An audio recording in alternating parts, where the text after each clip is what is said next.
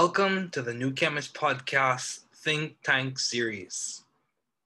In this series, we're going to be consolidating the ideas of laureates, investors, thought leaders, and physicians.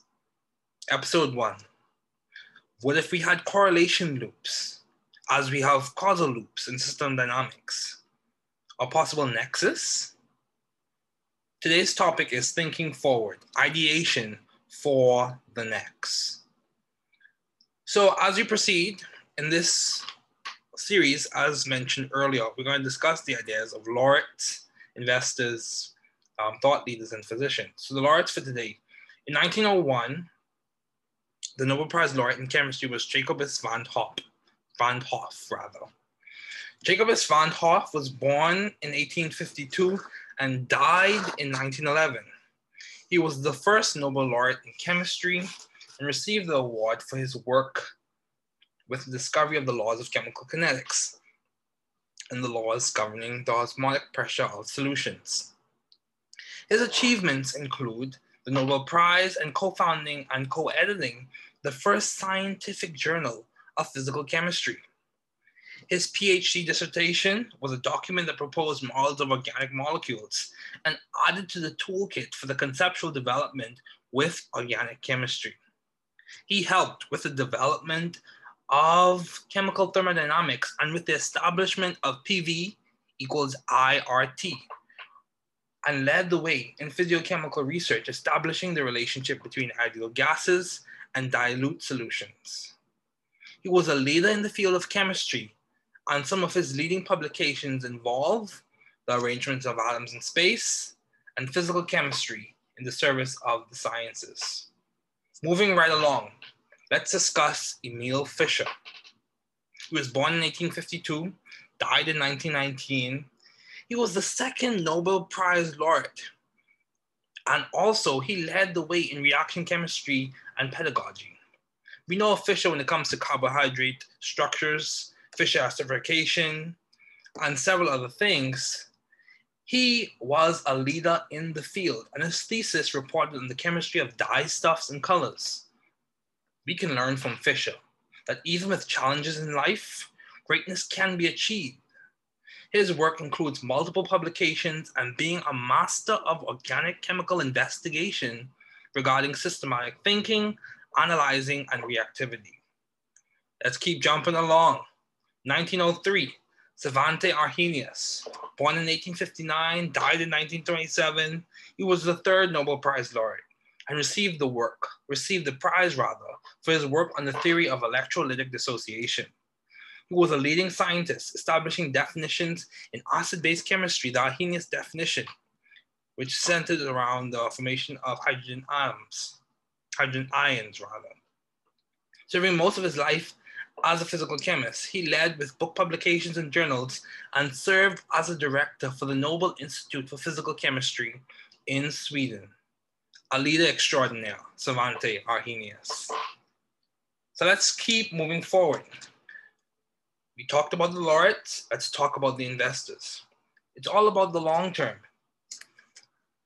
Jeff Bezos, in his book, Invent and Wander, uh, he characterizes and itemizes and also lays out his partnership letters.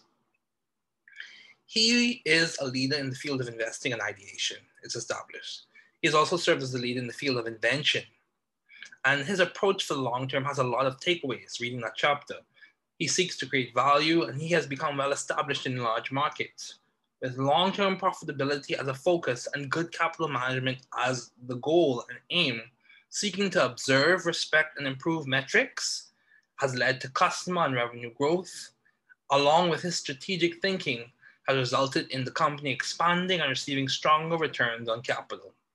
Grateful for his work, the New Chemist Company also serves as a partner with Amazon Web Services. Now let's look, let's narrow in.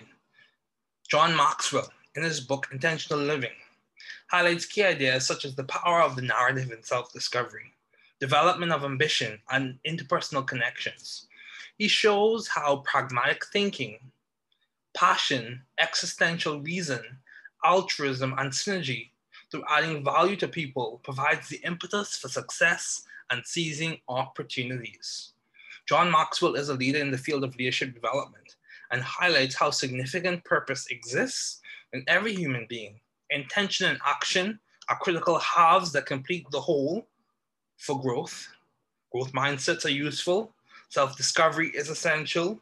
Altruism must be intentional. Personal skills and acumen allow for synergy. Similar aspirations and mindsets bode well for progress. Healthy expectations and hope for realism are good lenses for life.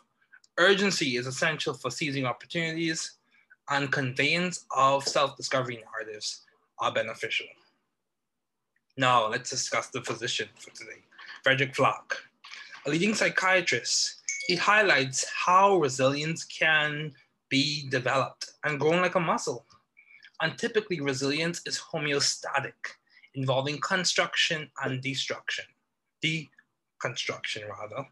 He states there are certain resilient personality traits creativity, the ability to tolerate pain, insight into ourselves and what we are going through at any particular phase in our lives, independence of spirit, self respect, the ability to restore self esteem when it is diminished or temporarily lost, the capacity for learning, the ability to make and keep friends, freedom to depend on others, with a skill to set proper limits on the depth of our dependency, a perspective on life that offers a vital evolving philosophy within which we can interpret all that we experience and from which we can discover some measure of personal meaning. So let's put all these ideas together. All of these things come together in a good soup.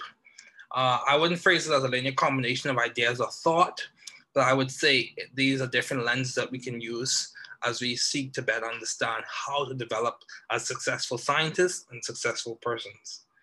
Mm. So, how do all of these Pandora beads connect? What is the intellectual thought that serves as the bracelet? It comes in a form such as this. Success from a historical perspective within these contexts um, from these readings is a long-term investment with significant milestones along the way. Some have said that the price for success involves an interest rate of evaluated and non-repeating failure. Iterative in nature, from the three chemistry laureates to the investor, the thought leader, and psychiatrist, we come to understand that long-term success requires a culture of resilience, both personally and externally. Resilience in learning, thinking, achieving, and resilience in adjusting to the challenges that companies and laureates such as Emil Fischer experienced in his personal life, losing his wife after seven years of marriage and two of his sons in World War I. Life brings challenges. It brings challenges. That is self evident. But how we approach them affects the outcomes, both temporal and otherwise. Hopefully, this helped. The goal is to synthesize information that is seminal and produce a distilled series of thoughts, questions, ideas, and summaries. So, this is the New Chemist Podcast Think Tank series.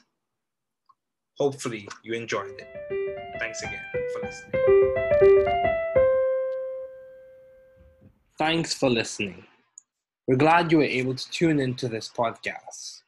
Once again, this is the New Chemist, where we discuss chemistry, which simply put is the science of change, as well as the other sciences, careers, community, research, and COVID 19. Thanks again for listening. Note the views on this podcast represent those of my guests and I. thank you